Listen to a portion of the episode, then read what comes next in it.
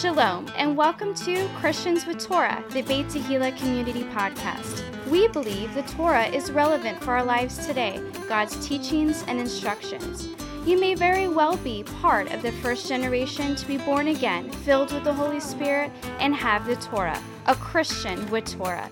Join us as we honor the living God through the study of His Word, topical conversations, and interviews with special guests. Please welcome our hosts, Pastor Nick Plummer and Ryan Cabrera. Shalom, everybody, and welcome to Christians with Torah. That's right, Christians with Torah, the Beit Tehillah Community Podcast. This is your co host, Ryan Cabrera, and I'm in Studio A with Pastor Nick Plummer. Hey, Pastor Nick. I am feeling much better this week. Thank you. Yeah, last week um, he kind of hung me out to dry a little bit and just made me kind of do I everything just, on my uh, own. that was tough. It was. I was detoxing, and You know, I'm feeling that way a little bit today. You know, I think you're doing better than I am. uh, well, than you you, look a were. lot better. Than you were for sure, because I've had extra days. You know, you, you get off caffeine, everybody. I tell you what, it can turn into like an exorcism. yeah. Like well, Linda Blair, your head spins all the way around, and it's terrible. It's terrible, you know. And it's a drug. Caffeine's a drug. well, so is sugar, Okay. right? So with uh, today's a it's like little. you're addicted. You know, you got to have my caffeine. You know. Then when you get off it, oh yeah. then you're like an addict. Messed It up. was, it was horrible. Well, today is the the fifth day of Elul, Elul five, which means it's the fifth day of the Daniel fast. And so That's right. for us, Oh yeah. man, we dropped bread, we dropped caffeine, Dairy, we, sugar, dropped dairy, we- meat. sugar, meat, all in the same day. You know what I'm saying? It's amazing. Well, it's just you know It slows everything down. all I can. And you got to check all the ingredients. oh man, gosh. You know, like Amy's has these burritos that are like in the health food store or whatever. They're in the frozen food section. But you can get some of these, like the bean one, is like there's no sugar or cane juice. yeah, But this other one had cane juice in it. Yeah. So you got to kind of look at the ingredients. So what I like about it is kind of slows you down, It makes you look at all the ingredients. I was looking at some some tomato soup and different types of soup, and uh, actually there was sugar in the in this in the ingredients, and I couldn't get it. yeah, that messes you up like peanut butter. You know, like what. You know, tomato sauce. Why is there sugar in you know? I don't know. marinara. I mean, it just is what it is. I guess. I guess I get it. Somebody's grandma has a really good recipe that has sugar in it. I know out there listening to us. But here's the deal: we um, are doing it for the right reasons, and I think that's that's the big deal. So even though I don't feel amazing today, I think that this Torah portion is amazing. It's going to make up for it. and I'll make up for last week. Yeah, absolutely. You're gonna have to make up for last week because last night I had to do all this. So now I'm gonna let you Yeah, that's good. explain some of this stuff. Oh yeah, we're gonna bring it bring it We are. home. So we are studying the Torah portion Ki Tetse, which means when you go out. Um, and this is found in the book of Deuteronomy, chapter 21 and verse 10, through chapter 25 and verse 19. And right out the gate, Mike Cromwell last night blew my mind a little bit with this Ki Tetse thing, showing that the equivalent of this was the Greek word apostello, which is where you get the word apostle from. And an apostle is one that is sent out, right? So that Yeah. goes and declares the good news Right. and it's sent out. So I thought that was pretty interesting. Ki tetse, when you go out. So yeah, so we've got Deuteronomy chapter 21 verse 10 through chapter 25 and verse 19. And so basically when you go out, so this is where we get this portion because I, I'm going to go ahead and read those those four verses just so we can put it in context here. It says here, uh, when thou goest forth to war, see when you go out against their enemies or against thine enemies, and the Lord thy God hath delivered them into thine hands, and thou hast taken them captive and seest among the captives a beautiful woman, and hast a desire unto her, that thou wouldest have her to thy wife. Then thou shalt bring her home to thine house, and she shall shave her head and pare her nails.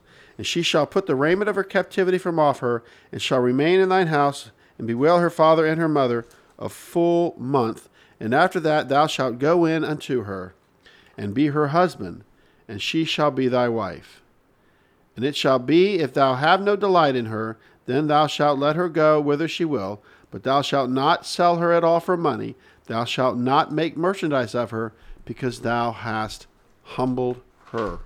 Man, I'll let you tackle that one. That one's.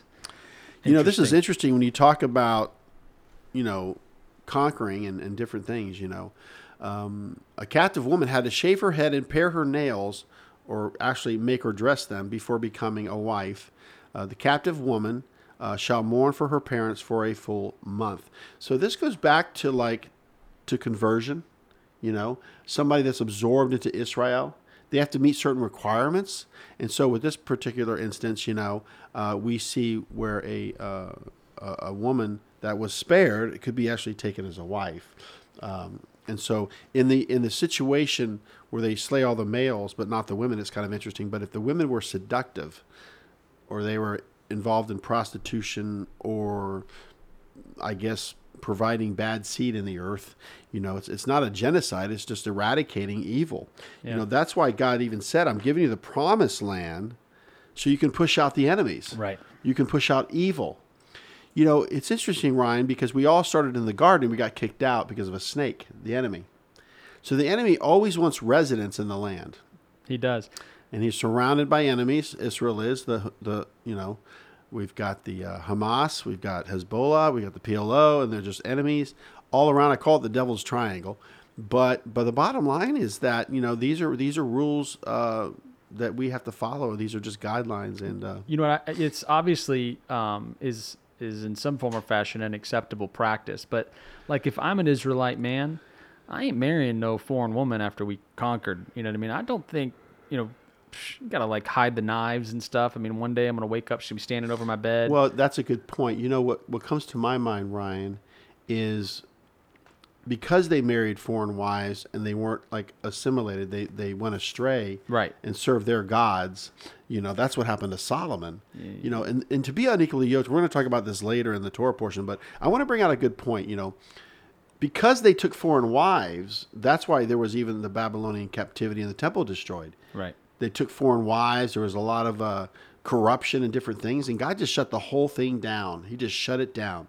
And and you can go back and look at it historically though. What was the culture? What was going on?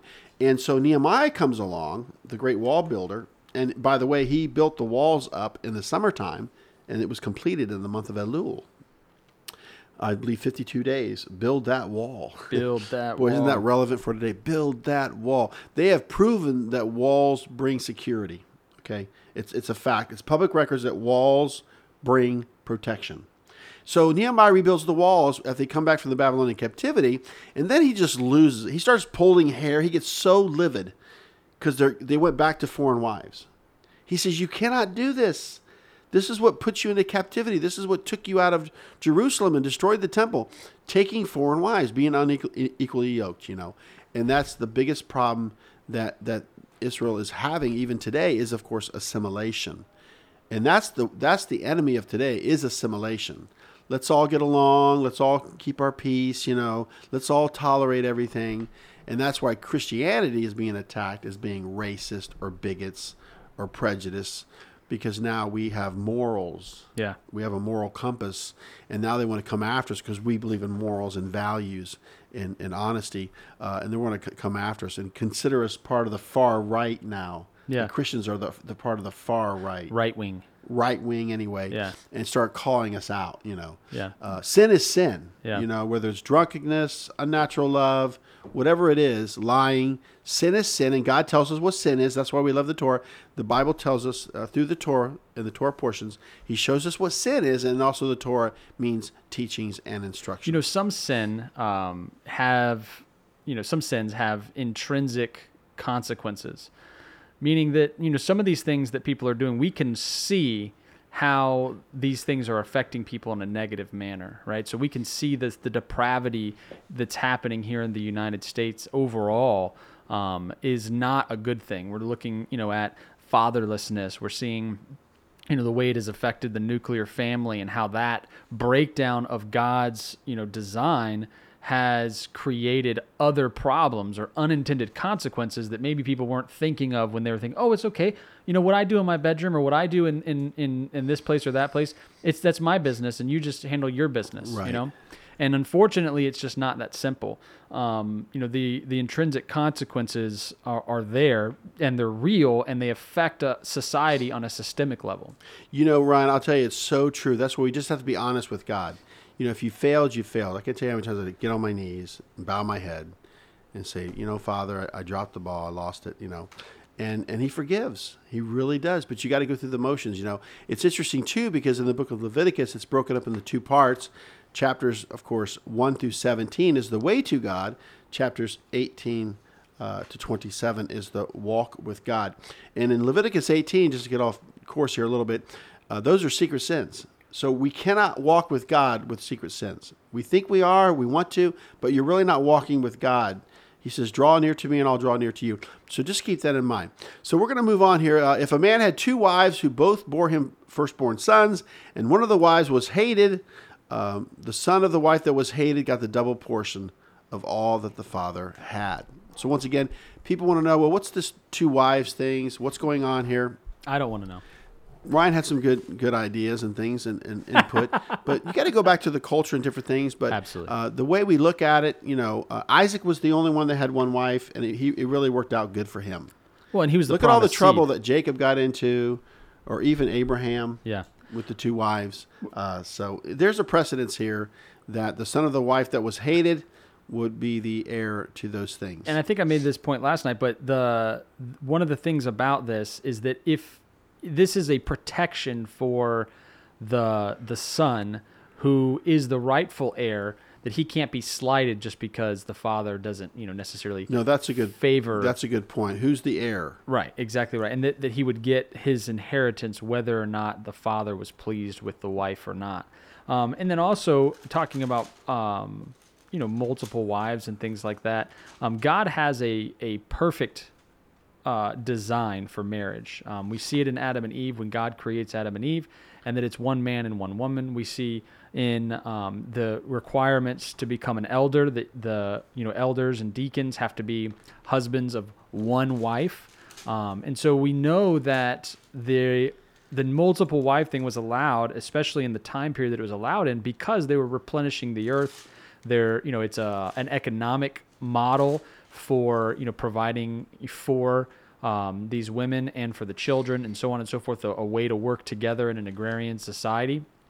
Um, we don't live in that world now. We praise God have the option to do things um, in God's best design, which is the way He originally created and designed marriage for us. And you look at the 12 tribes, they had four mothers and one father.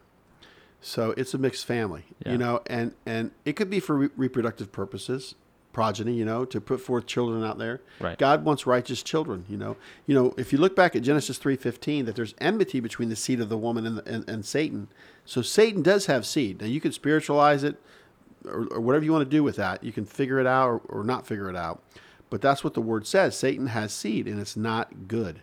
Uh, and we, we don't want to get into all that in Genesis 6 about the Nephilim and the fallen angels and all that, all the shenanigans that was going on, all these things that were happening that were not kosher. They were not good, folks.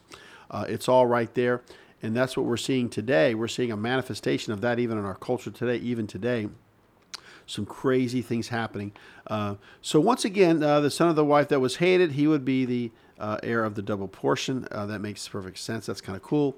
Uh, and then, of course, we're going to move on here. Uh, could children be stoned if they were stubborn and rebellious towards their parents? yes. Survey says yes, they could be. Now, it's not been documented that this was ever done per se, uh, that we know of. Um, but once again, uh, you got to understand this. Of course, the uh, fifth commandment: honor thy father and thy mother, that thy days may be long upon the land which the Lord thy God giveth thee.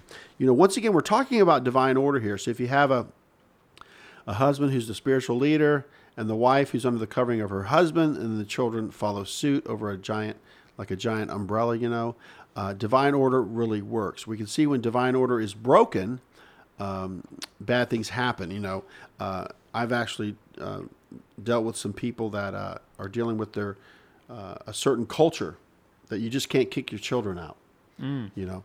And and so once again like i said uh, there there's a lot of things to consider here but i, I want to read uh, 2 timothy 3 it says here that uh, what's going to happen uh, this know also that in the last days perilous times shall come for men shall be lovers of their own selves covetous boasters proud blasphemers disobedient to parents unthankful, unholy, without natural affection, truce breakers, false accusers, incontinent, fierce, despisers of those that are good, traitors, heady, high minded, lovers of pleasures more than lovers of God, having a form of godliness, but denying the power thereof. From such turn away. Boy, is that even our culture today. So I wanted to point out disobedient to parents. You know, the parents can say, and the mama can say to the children, you know, I brought you into this world and I can take you out. Um, we're seeing a lot of uh, rebellion in children. You know, we have a curriculum, we have a biblical way of raising our children. Uh, there's actually a gentleman by the name of Reb Bradley. I highly recommend his resources in biblical child training. Reb Bradley. That's right. Old school, buddy. He is excellent. So, with that, you know, we're witnessing, uh, and there's actually a prophecy that says women and children will rule over you. So it's kind of like a breakdown of society and the divine order. So, gentlemen, remember this: we broke the earth. We we broke it. We we've broken this earth bad. Oh, yeah. Broken, broken, broken. And so it's our responsibility to fix it, to be repairmen, handymen, to restore these things. You know, uh, I came from a dysfunctional family. I know what it looks like. I know what it's like. And boy, it doesn't taste good at all. No. Taste of the Lord, He is good. And so He has blessed me with a wife and children, and, and we have divine order in our home. And I'm telling you, there's no other way around that. So, once again, children should never rule you. And if you have rules of your house, people have to follow them. You know, uh, even if you're a roommate or whatever it is, there's got to be the rules of the house. So important. You know, Reb Bradley even shares a story about, and that's the resource that we really encourage you to get into. He actually had to kick his own son out for a month, and he came back and asked for forgiveness, and he took him back in. But he literally had to kick his own son out, and it just broke his heart, you know, because he wouldn't follow the rules you know. And so that's why we got to be very careful you know how much we let our, our, our relatives get away with you know. Uh, so that's that's another lesson. So once again uh, children should not be stubborn or rebellious towards their parents you know. It, it, goes into greater detail about they're a drunkard and a glutton and all that stuff so you know that's not good no it's not you know i really appreciate josiah and nehemiah they're going to school and they're working at chick-fil-a and they're also participating and serving in the church so they're not you know they're not gluttons or, or wine bibbers, you know. Yeah. So I appreciate that in them, and they're setting that that you know that precedence or that example to their other siblings. So let's move on here. Uh, I'm going to let Ryan look up Galatians three thirteen, but here's an interesting uh, question: Was it okay to leave a body on a tree overnight? Wow, look at that! The crucifixion is in the Torah. That's right. I mean, that's unbelievable. And so uh, many different cultures use crucifixion, but the Romans they were experts at it. Uh, they used it quite frequently.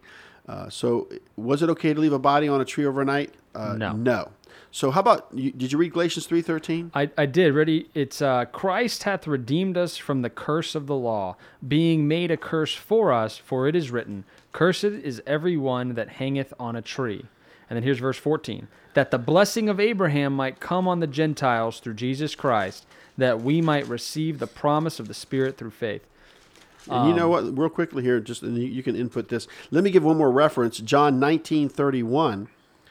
The Jews, therefore, because it was the preparation that the body should not remain upon the cross on the Sabbath day, for that Sabbath day was a high day, besought Pilate that their legs might be broken and that they might be taken away. And so once again, they were going to go and break Yeshua's legs, but they didn't need to because he had passed away. But once again, they realized the Torah that he could not remain on the cross, on the tree, on Sabbath. Yeah, or overnight period. Right. Um, you know what's cool about that that Christ has become the curse of the law for us.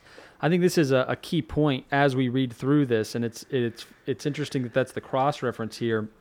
As we kind of end this section, you know, we talk about um, the captive woman, we talk about the son of the hated wife, we talk about um, stoning stubborn children, um, and so there's a lot here. And what's interesting is when we read through the Torah, and especially, um, you know, as we, we finish out the next few Torah portions, we becomes very clear that there's there's blessings and there's curses, and there's blessings for obedience and there's curses for disobedience. Um, and what I think is amazing is that you know some of the curses are are intrinsic, right? As we mentioned before, that sin has intrinsic consequences, but some of these consequences they come from God Himself.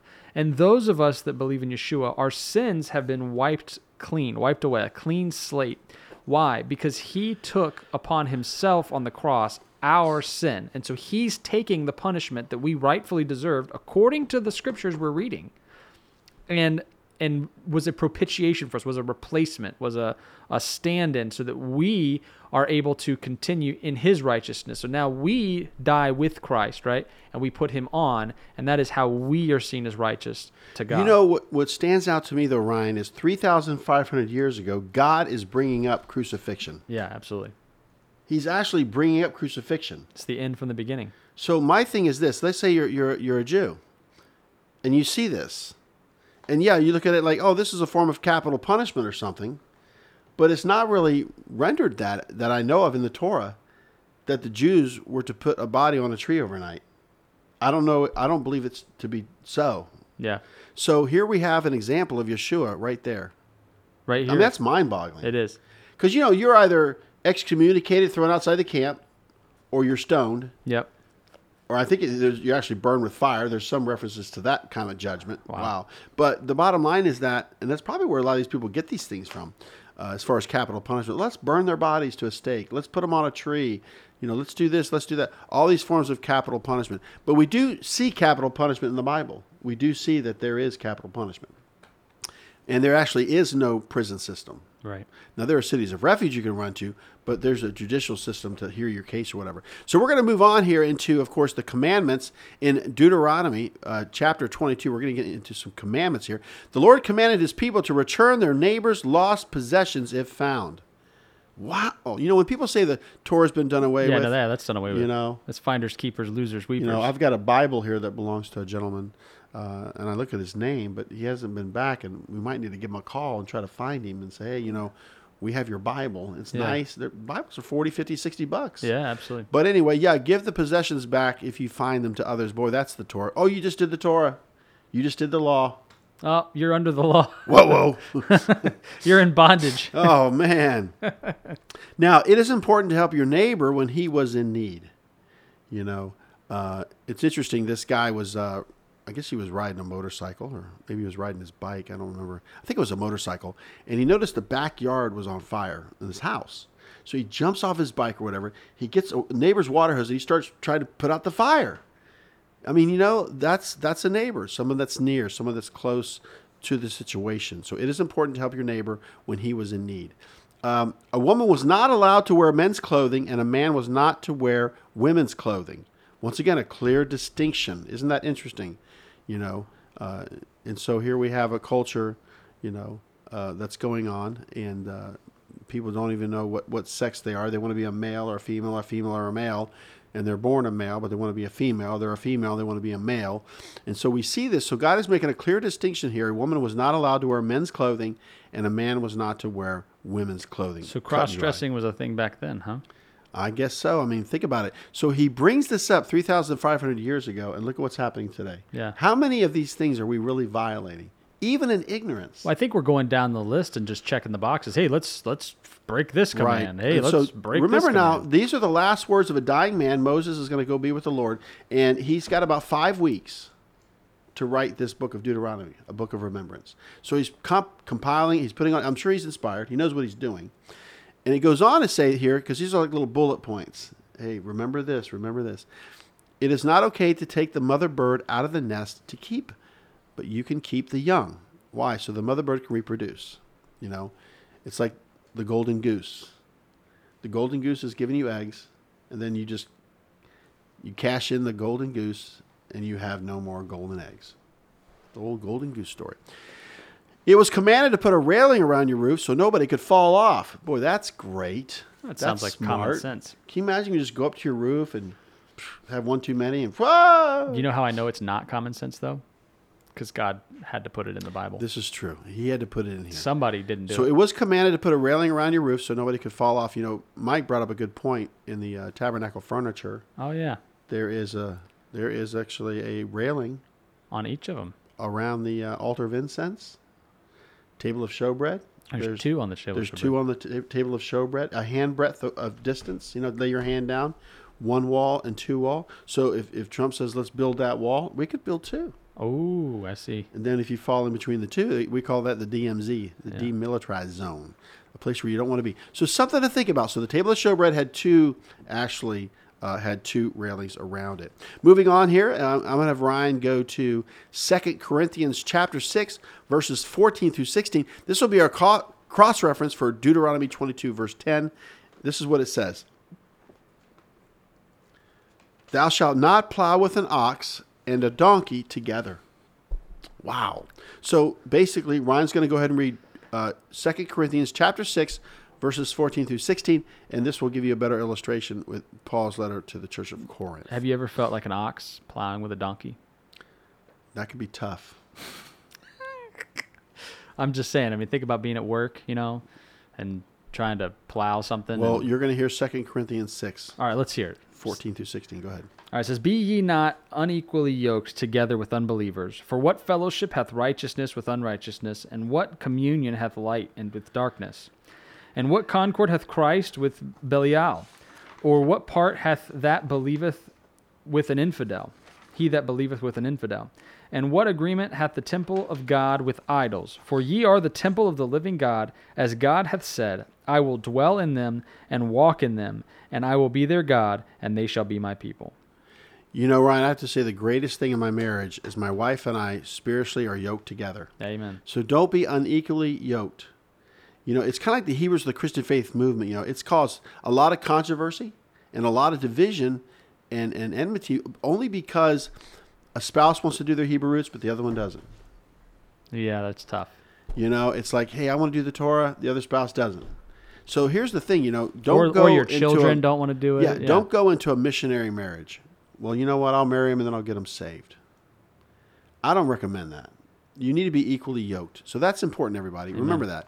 You know, spiritually like minded. You know, it's interesting. My wife and I, our differences are in everyday life, you know, and, Yeah. and decision making and choices and things like that. But when it comes to church or the Bible and spiritual things, we're both spirit filled. We, we speak in tongues, interpretation of tongues. We, we love the Torah. We love Hebrew roots. We love the feast days. So we're, there's no division between her and I at all, you know, uh, ex- except maybe the details of marriage and responsibilities of each spouse, you know.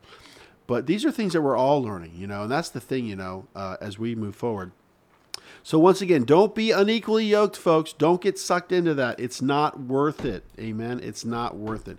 So what was to go on the four corners of your vesture or your garment, Ryan? Fringes. Zeet You want to share that with everyone? Tzitzit. Little, little something about the tzitzit, the fringes. Well, you know, I was talking about this last night, and one of the cool things about being from the nations and being a Ephraim is we're not necessarily, um, you know, we're not we're not bound by um, the religious traditions of other groups or other tribes of Right. Israel. Amen. And so, um, if you see, you know, the tzitzit that are traditional, they're all white. But clearly, we read in the scriptures that there needs to be a thread of blue. That's And- right. and we know that you know this thread of blue is is the word there is techelet, and they had lost the source of techelet, so they had abstained from using um, you know a stand-in blue, so to speak, until they could find the techelet, and and it, it is uh, my understanding that they have at this point found the techelet. But one of the cool things is, you know, everybody has that that look on the tzitzit of you know you have the one blue thread, and then the rest are white. Right. But because we're from the nations, Right. you know, and because we represent Joseph, who had a coat of many colors, we get to have whatever smorgasbord of colors we want. You know, we can have a lively uh, set of colors on our tzitziyot, you know, which is That's interesting.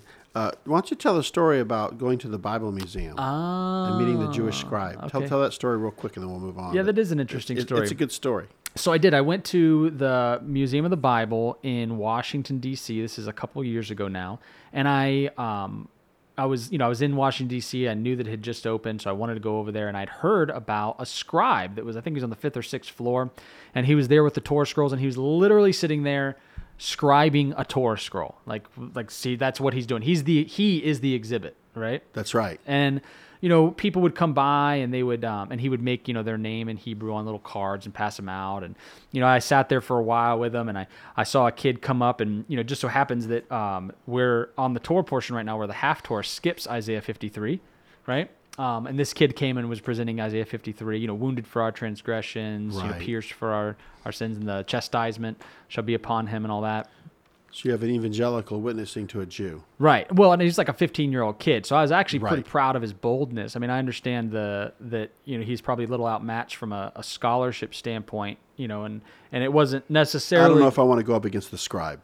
well, it, you know, especially when we're talking about you know Torah things. So I'm sitting there with him and I'm talking. I tell him, you know, hey, you know, we, I'm from a, a congregation out of Brandon, Florida, and you know, we uh, you know we are you know a Hebrew roots congregation, and so I, I pull out my because I tuck my seats into my belt, so I pull out my seat and uh, show it to him, and he starts to tell me about how we're forbidden from wearing seats. and- Gentiles. right, right, Gentiles are forbidden, and from Like, what is this? and from keeping the, the Sabbath um, and things like that. And I was just I was astounded. And you know, he was mentioning that in uh, I guess his reference point for the Sabbath being forbidden for us to keep, which is if we're turning on light switches off and on on the Sabbath, then they check that box like, oh, you're not actually keeping the Sabbath. It's okay. Right.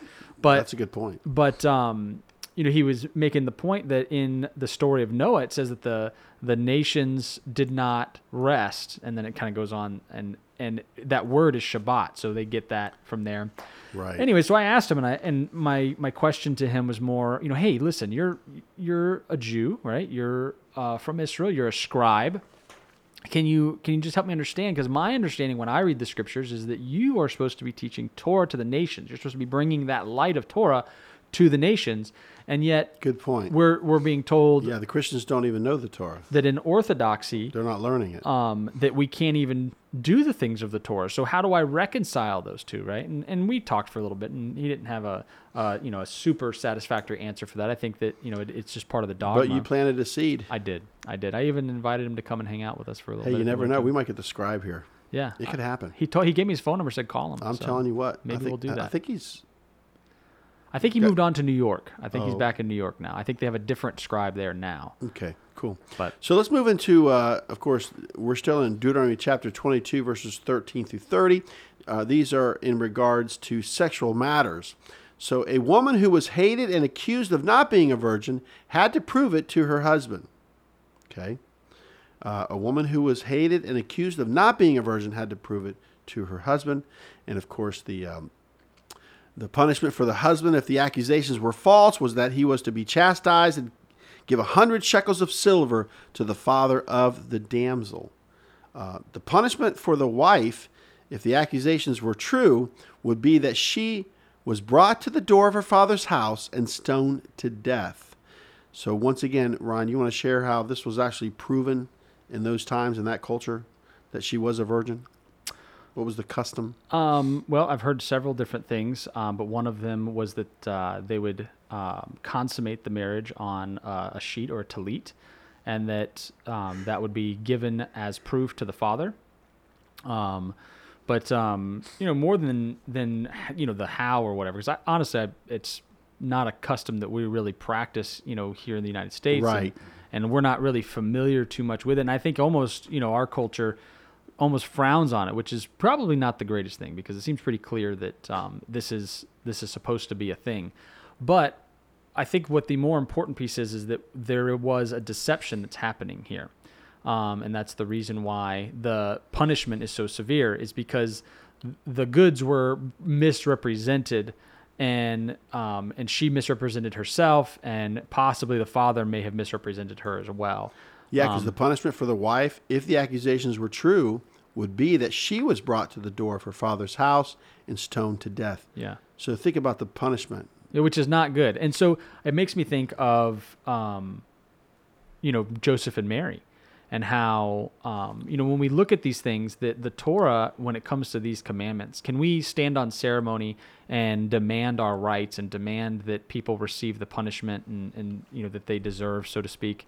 Um, you know, I, I would think prior to Yeshua, maybe that's the case, but even Joseph and Mary, Joseph uh, loved Mary, and he when he found out she was pregnant, obviously, ruh-roh, you know, that's not you know, and she was already betrothed to him he was going to him, divorce her privately. right? So he was going to put her away privately, um, and that way that she was not going to be Because what was the punishment for like adultery? Uh, Stoned also to death. stoned to death, yeah. Deuteronomy 22, 30, or 23. Yeah. So go ahead and take it from there, Ryan. Yep. All right. So uh, where are we? We are on a woman About a betrothed woman had to cry out. right, here we go. All right, so a betrothed woman had to cry out if a man tried to lay with her in the city so that she would be innocent of the charges of adultery. Um, so that's that's pretty interesting. I think that's obvious. Hopefully, she'd be crying out on her own, anyways. Um, if a man lay with a virgin, he is obligated to marry her afterwards. I think we were talking about this last night. That seems- think about your first girlfriend. Yeah, That's supposed to be your wife. yeah. That's Yeah. amazing. Yeah. Well, and and you know, if we were to to take these types of things seriously, like we should, um, then we would not be doing those things. Um, and I think that's an important you know concept to keep in mind that you know God has a better way, and I think that's just the bottom line. Um, the man had to give the father of the virgin fifty shekels of silver, um, and it was not permitted to marry your father's wife. Wow. So um, There's clearly, a lot of stuff in there. These are sexual matters. yeah, they are, and and the you know the bottom line is I think God has a, a again a design for how things are supposed to go, and the reason that these things are mentioned is because people were doing them, and it had to be addressed um, in the scriptures because of that. And so I would say that if we stick with God's plan, um, everything will be fine. This is true. So once again, um, it was not permitted to marry your father's wife. All right, we're in Deuteronomy chapter 23, verses 1 through 8. Persons excluded from the congregation. Once again, persons excluded from the congregation. Uh, could an illegitimate child enter the congregation of the Lord? No. No, he could not. So define for me illegitimate, Ryan. What Uh, is this? What is this trying to tell us? I would say in this case the the child that is the product of adultery or the child that is uh, the product of out of wedlock marriage or out of wedlock. Very good. pregnancy. Out of wedlock. And of course, um, an Ammonite and a Moabite were not allowed in the congregation of the Lord.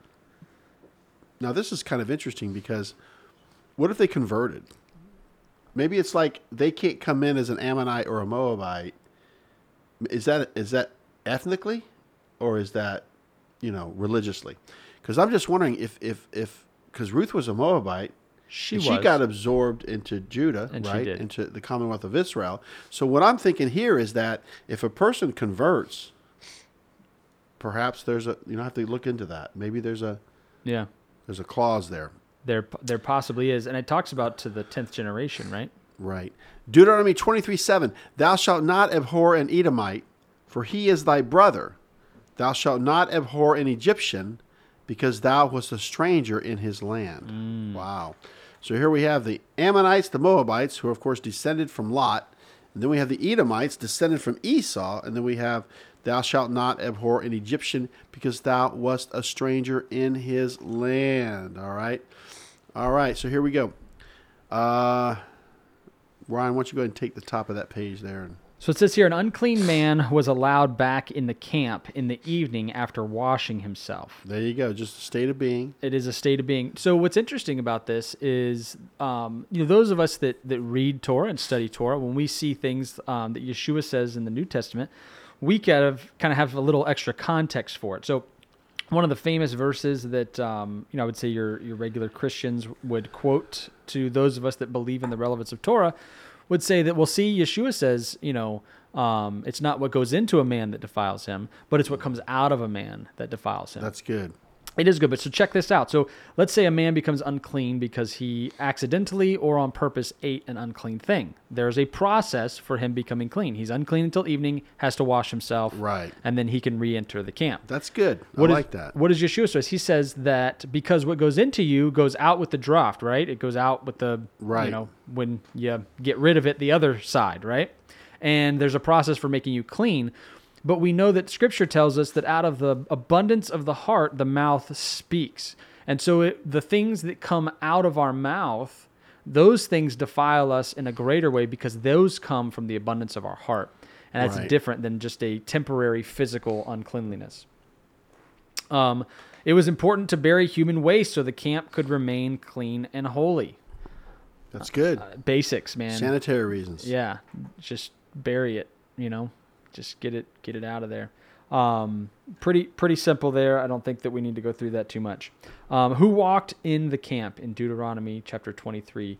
That's why you don't want him in your camp stepping on poop. That's right. Well, it says here, For the Lord thy God walketh in the midst of thy camp Wow. to deliver thee, and to give up thine enemies before thee. Therefore shall thy camp be holy, that he see no unclean thing in thee, and turn away from thee. It's amazing how God created a digestive system and everything. Because you know, if you go back and look at Yeshua, he loved to eat. Yeah. Oh, yeah. I like to eat. He he was resurrected. He's having a fish fry. Yeah. You know, God invented barbecue. People, think about it.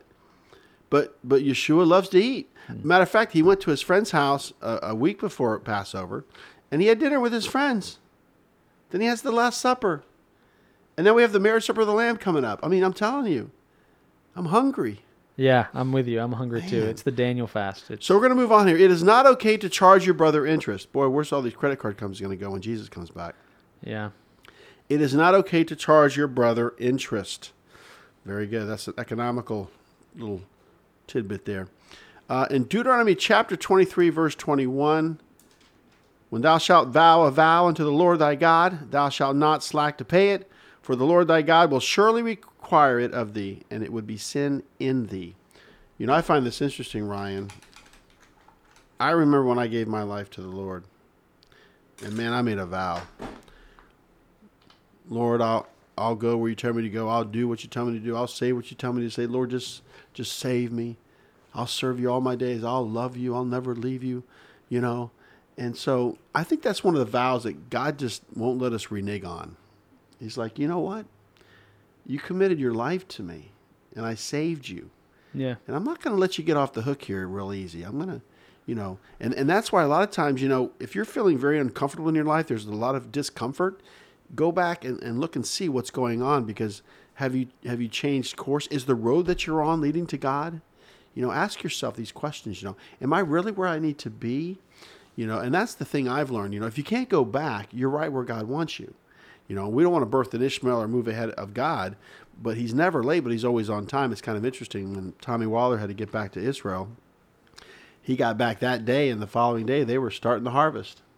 And here he was in the States for quite a few months in Missouri, Tommy Waller and Sherry Waller and three of their children. And so he made it back in time for the harvest, which is very interesting.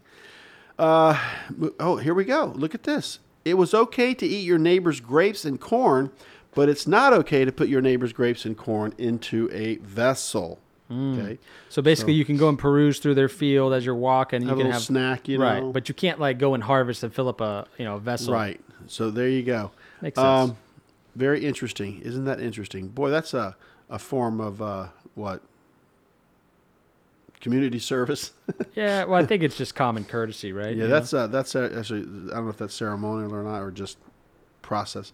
Uh, now we're going to get into a, a very uh, touchy subject uh, in Deuteronomy chapter 24. I'm going to have Ryan read verses one through four. This is so important.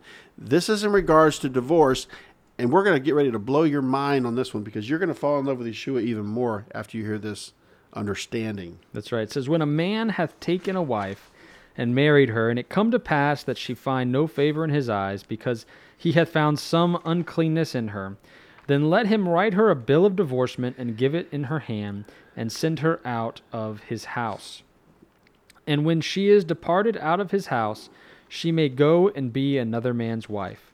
And if the latter husband hate her, and write her a bill of divorcement, and giveth it in her hand, and sendeth her out of his house, or if the latter husband die, which took her to be his wife, her former husband which sent her away may not take her again to be his wife.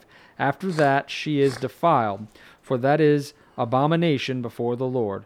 And thou shalt not cause the land to sin, which the Lord thy God hath uh, God giveth thee for an inheritance. So here's the premise a man marries a woman, he divorces her, she gets a get, she goes to be with another man. She cannot come back to the original husband because that would be an abomination. So we ask ourselves, my goodness, this is not good. This is not good at all. I mean, here, here it is. We get kicked out of the Garden of Eden. Now there's sickness and death.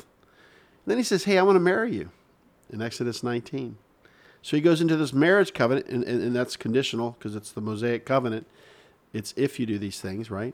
So that's what a, a marriage is. It's conditional.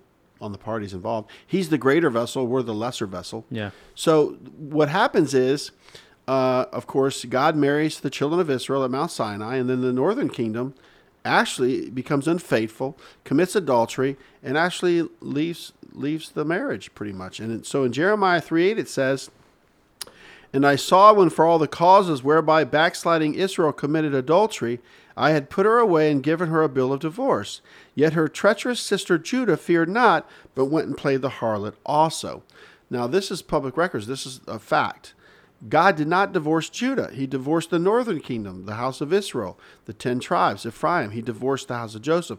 That was the divorce. Yeah. And if you go and even look at this is kind of interesting as we put this all together. It says right here in Isaiah 50, verse 1 Thus saith the Lord, Where is the bill of your mother's divorcement, whom I have put away?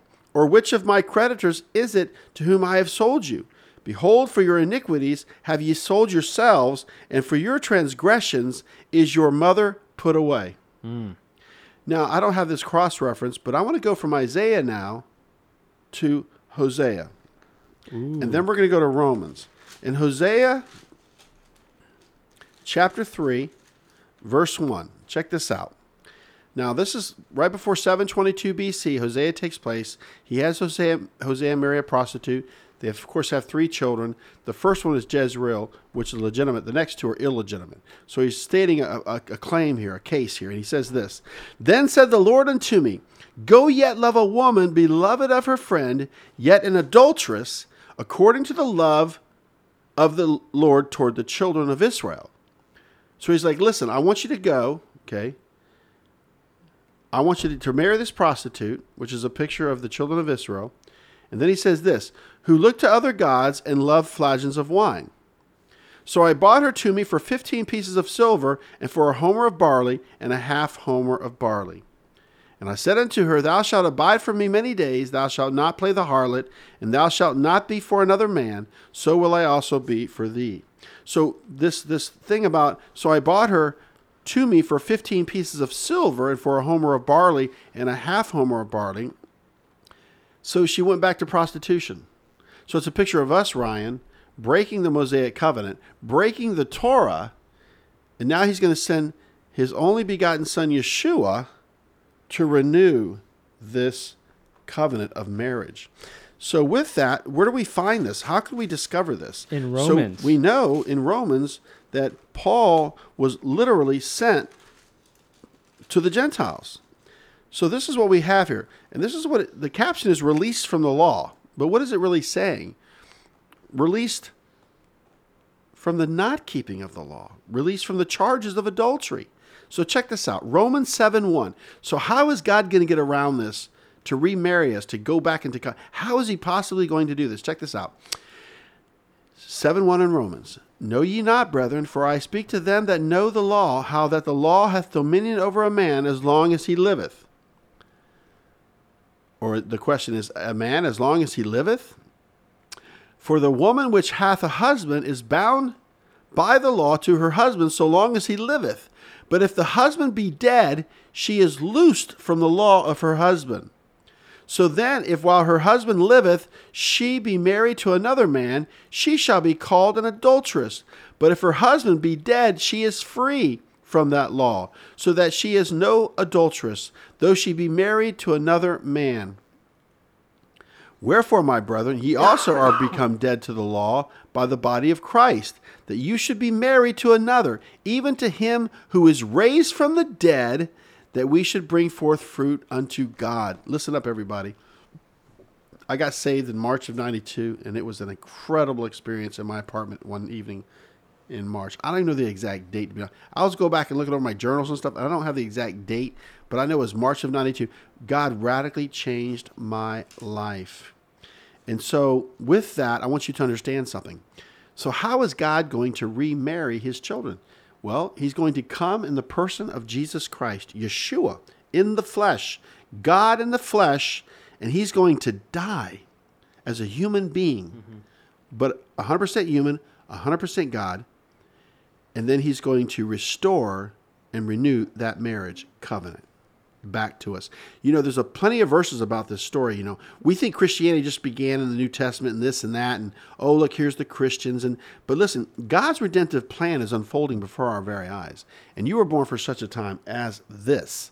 So with that, he suffered, died, and was buried, and rose again, and that's why we are now betrothed to Yeshua and we have to prove our faithfulness. Even in Hosea, it talks about, I will betroth you unto me. And so, Ryan, this is an incredible, credible discovery that's not being taught in the church that needs to be because it's self evident. So, what do you have to say on that? That's incredible, Ryan. Thank you, Yeshua. Well, it ties a lot of different pieces to the puzzle together, right? So, um, you know, a city is likened to a people. People are likened to a city. Jerusalem is just is described as the bride, adorned, right, um, with her her garments in Revelation. And so, how do we become the people that are inside the city that become the bride, right? How do how does that happen? Um, and you know, Paul describes, you know, just a few chapters later in Romans about the grafting in process and how there's the the olive tree and the breaking off. Hey, don't boast against the branches that were broken off because they were broken off so that you could be grafted in. And if their breaking off was life for you, how much more will their regrafting be, you know, life from the dead? So what's happening is God is there's there's been a, a scattering, right? That's right. A sowing, so to speak. The diaspora a multiplication, right? Because what happens when you sow seed? It multiplies, and you get tenfold, thirtyfold, sixtyfold, a hundredfold. Great will be the day of Jezreel, and great will be the day of Jezreel. That's right. So, so the way all of this happens is he scatters through this divorce, through this casting off. That's right. Through this putting away, and then in order for him to to take us back, he himself has to come in the flesh and die in order to release us so that marrying him From again yes. would not make us adulterers. And those charges. There's actually a, a reference, a scripture in, in, in, in uh, you know, in, in the prophets, the written prophets. It says that the, the, uh, the divorced wife will have more children than the one that's married. So that's an interesting take on, on what's happening as the Gentiles are coming out of the nations unto the Lord. So we're moving on here. Uh, it was not okay for a man to remarry his ex wife if she had been married to another man after him. It is not okay. The answer is no. It no. is not okay. No. And uh, and how long was a newly married man to remain at home with his wife? One year. One year. You know, this is interesting because if you go back and look at the encampments, they were camped out for nearly a year at Mount Sinai when they got married. Oh, interesting. And yeah. then they started the journey. So they were actually uh, in a marriage covenant, the Torah, with God, with Yahweh, uh, for nearly a year. As you look at the 42 encampments at Mount Sinai, the, historically, chronologically, it looks like they were camped out there for nearly, I want to say, close to a year. Uh, and so, like I said, that's uh, that's a pretty pretty cool thing. Get to be with your bride, get to get to know her. You know, it's a cool thing. Uh, Ryan, why don't you go and take uh, page four at the top here, and, and, then I'll interject a few things about the sure it was uh, was important to listen to the priest when it came to the plague of leprosy. Um, so let's just say that when you ended up with something that looked like a leprosy, uh, and you go to the priest, you want to do what he says because who are the experts on this type of stuff? The priests. Remember when Jesus healed the leper? Yep, and he said, "Go show yourself to the priest." Show yourself to the priest. That's Man, right. that is so good. Um, it was not okay to keep a poor man's pledge overnight. Now, this just sounds like it makes sense a poor man can't afford to give you his coat, so to speak, um, overnight if he needs his coat for the night. So That's if he right. gives it to you as a pledge in order to, um, you know, work through something with you, you can't keep it overnight. Um, you know, I'm not sure how they means tested the poor at that point, but you know, I it's guess like your word. You just knew it. You, on a handshake. Yeah. So the stranger, fatherless, and the widow were three groups of people that should be remembered and provided for. Interesting, right? So we understand the fatherless and the widow and why I think we we just understand why God would have those people be cared for by the um, by the camp. Um, but I think the stranger is important to also recognize, not only because we were strangers in a foreign land, right, in Egypt, uh, but also because the stranger doesn't have a place to call his own, right? So he comes into the camp. That's right. He's a stranger. He doesn't have a way for producing food for himself or shelter for himself. And so it would be incumbent upon the people of Israel to care for the stranger Um, you know, at least while he was there. That's like a stranger that comes in off the street Yeah. joins us for a little bit, comes in for a little bit, then leaves. yeah. They should be shown kindness and respect. Uh, you, you mentioned Deuteronomy 24, verses 17 through 22, but I want to read to you Deuteronomy 24, 16. Uh, we're going to add this to our outline because it wasn't on here before, but Mike brought it up. It was a very good point, one of our elders. The father shall not be put to death for the children, neither shall the children be put to death for the fathers. Every man shall be put to death for his own sin. Now that's Deuteronomy 24, 16. So everyone's responsible for their own sin. So I'm going to have Ryan read Ezekiel chapter 18, verses 19 and 20. Ezekiel 18, verses 19 and 20 is going to go along with this. And of course, Ezekiel is the prophet, the correspondent there out with the ones in captivity. And Jeremiah was the prophet uh, at home in Jerusalem. Uh, and so once again, Ezekiel, what? chapter 18 verses 19 and 20 it's a, it's a it's a cross reference that just kind of reiterates this is kind of interesting as they go into captivity in the book of Ezekiel but All right, so here we go. It says, Yet say ye, why? Doth not the Son bear the iniquity of the Father? When the Son hath done that which is lawful and right, and hath kept all my statutes, and hath done them, he shall surely live. The soul that sinneth, it shall die. The Son that uh, the Son shall not bear the iniquity of the Father, neither shall the Father bear the iniquity of the Son. The righteousness of the righteous shall be upon him, and the wickedness of the wicked shall be upon him.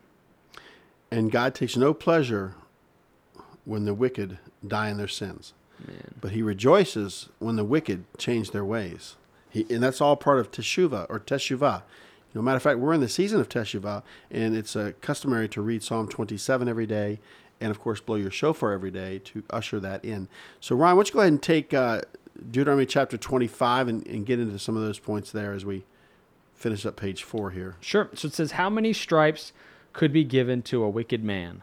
40 Man, that sounds like a lot. so they would whip someone for like 39 just in case they didn't count right uh, they talk about and save but for save for, for 39 and one for good luck. Well, that means that. so they'll do 39. And, and so, just in case they miscounted, Yeah, yeah. I mean, if you're the guy getting save those, for 39. those Yeah, when you, stripes, when you you- mention 39, you're, so you, you're going to do, it's required 40, but you stop at 39 because you might have well, miscounted. they didn't have to give every person 40. That was just the maximum. So That's right. How many stripes could be given to a right, wicked okay, man? got it. And so, what animal was not to be muzzled when treading out corn? Boy, that's the ox. That was the ox. So, in other words, this is a principle of the Torah that's repeated again, I believe, in the New Testament. Yeah, I'll read it. First Corinthians 9 9 is a cross reference. That's what's cool about the Torah, Ryan. There's all these cross references in the New Testament. man. I mean, that you could just teach on that alone. You don't need to teach the Torah. Go in the New Testament and say, oh, look at the cross references. Take everybody back. As many will go to and fro, knowledge will increase. It's not technology. Yeah. it's God's word. So uh, Paul tells the church of Corinth in 1 Corinthians 9 9, For it is written in the law of Moses, Thou shalt not muzzle the mouth of the ox that treadeth out the corn. Doth God take care for oxen? It's like when you're in ministry, you know, uh, I'm in full time ministry and uh, and the church takes care of my wife and I and my family. You know, they we have our health insurance and everything, uh, and so don't muzzle the ox. Yeah. you know, just like when you have guests. You know, uh, my son was saying that he was at a church and the the the pastor there was talking about he had gone and ministered and nobody gave him anything. Ooh. And so he became very successful. He's a very successful man of God today. And so he made a vow that I will never have a guest here and not give them something. Mm. So it's it's a, it's very good. You know, I've actually went out and ministered and didn't receive anything. Yeah. Now, it's okay, Yeah. but I won't go back. Matter of fact, that church shut down. Oh. So think about it. Yeah. It's all about generosity and respect, Yeah. you know, and honor, honoring Sure. people. You know, Yeah. There's so much to do in in that regard. So Ryan, go ahead and take it from there. All right. So if a man died with no children, was it his brother's responsibility to marry his sister in law to produce children in his brother's name?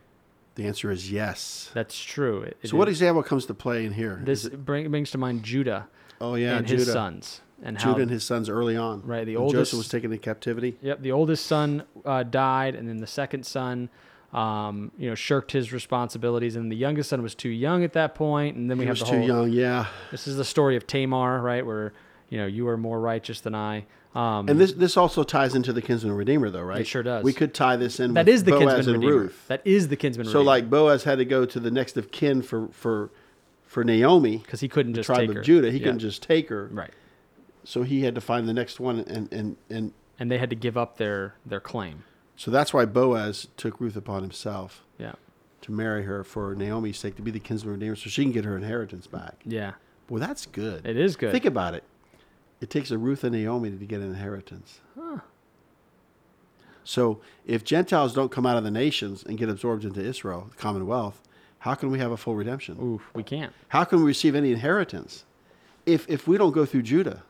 Yeah, If we don't come alongside Judah and help them and do the things they're doing? yeah, Because if you look at the uh, the the if you go back and look at the captivity of the Assyrian captivity, 722 BC, and then the Babylonian captivity, 586, the Assyrians came in, and then of course the northern kingdom was taken first, then Judah was taken. So Judah's got to come back into the land, and then Joseph follows. right. It's it's a, it's a real simple recipe. And so, if a brother refused, he would be disgraced. In uh, in the case of Yeah, uh, if he refused, he would be disgraced. yeah Judah's second son, he was actually uh, taken out by the Lord. Um, and then the next point here is interesting. It is important not to have diverse measures. And so this was, you know, when you will go to buy something, you have, you know, your light measures. Um, and when you go to sell something, you have your heavy ones in Yeah. order to, to trick. that was in the. Prince of Egypt. That little scene, remember? Oh yeah, yeah, yeah. Joseph caught him. That's right. That guy didn't end up too well. No, no. trying to cheat Pharaoh out He of a did not. horse. Yeah. All right, last point here, number 17. Who was to be destroyed by the children of Israel for the wrongs he had done to them? Amalek, the Amalek. grandson of Esau. Yep, Amalek. Amalek was bad news, man. Amalekites. Yep. Agag. Agag was a uh, right. Agag, which is Haman. Haman. That's right. Boy. And I'll tell you what's what's evil about the, the Esther story is the fact that that's a genocide. That's not assimilation. Like what's happening today, we, we're seeing some genocide, but it's mostly let's just assimilate the people. Let's all get along. You see these bumper stickers, coexist, different things, you know, tolerate, you know, tolerance and tolerate and all that. But the Amalekites are bad news. You know, the, the Jewish sages say that Amalek is like a person that tries to throw cold water on you when you're on fire for Hashem, for- Yeah. for Yahweh Yeah. They like liken Amalek to, to that kind of a person Yeah. to kind of just you know pick at you you know It's Jew hatred. It's people that just hate hate the Jews. Um, and the spirit of Amalek is alive and well throughout the earth today, and um, you know I've seen it. I've witnessed it. It's um, it's just crazy. People that just hate Jews. I just don't even understand it. So, um, all right. So last but not least, we have a song for you guys today. that's right We have a song. We're actually running over a little bit. So That's good. So it is good. It is good. It's good to study God's word. It's good to get into it. And so I just um, we're gonna close out here now, and I'm gonna just leave you guys with this song. But uh, I just thank you guys for listening. You know, the Torah um, is relevant for today that's right it's it's one of those things that we know from the scriptures that the Torah is God's teachings and instructions for mankind. And I'm not going to pretend to understand everything Oh, or no. or reconcile all of it or how it works or why it works or any of those things. But I do trust the author. I trust Yeshua himself, the author and finisher of our faith and the author of the Torah. And so I think that it's important for us as believers to press in to apply these things to our lives. Um, the law is not done away with. We should be making restitution. We should be returning things, you know, to people when they've they've lost them. We should be um, doing just the simple things that you know are right. Um, and I just praise God that He's given us, you know, some instructions so that we can can follow His ways because His ways are higher than our ways. It's just the truth. So, um, if you guys want to uh, contact us, you can email me at Ryan, R Y A N, Ryan at topraise.net, Ryan at topraise.net. And um, if you want to live stream our services on Shabbat every Saturday, you can uh, live stream us on YouTube, on Facebook, on our website at twopraise.net. And also, thank you guys so much for all of you that are giving. So, um, we have uh, this song is another song by Larry Miller. Larry Miller is having some uh, some health concerns, and um, you know we just want to bless you guys with some more of his music.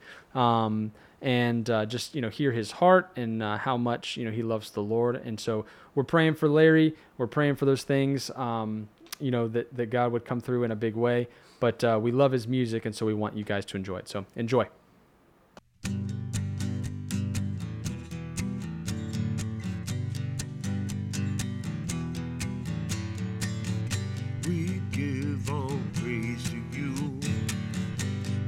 give all glory to. We are Israel and we celebrate our land. Honor is yours alone, Holy One of Israel. For you are Lord and we follow in your plan. Praise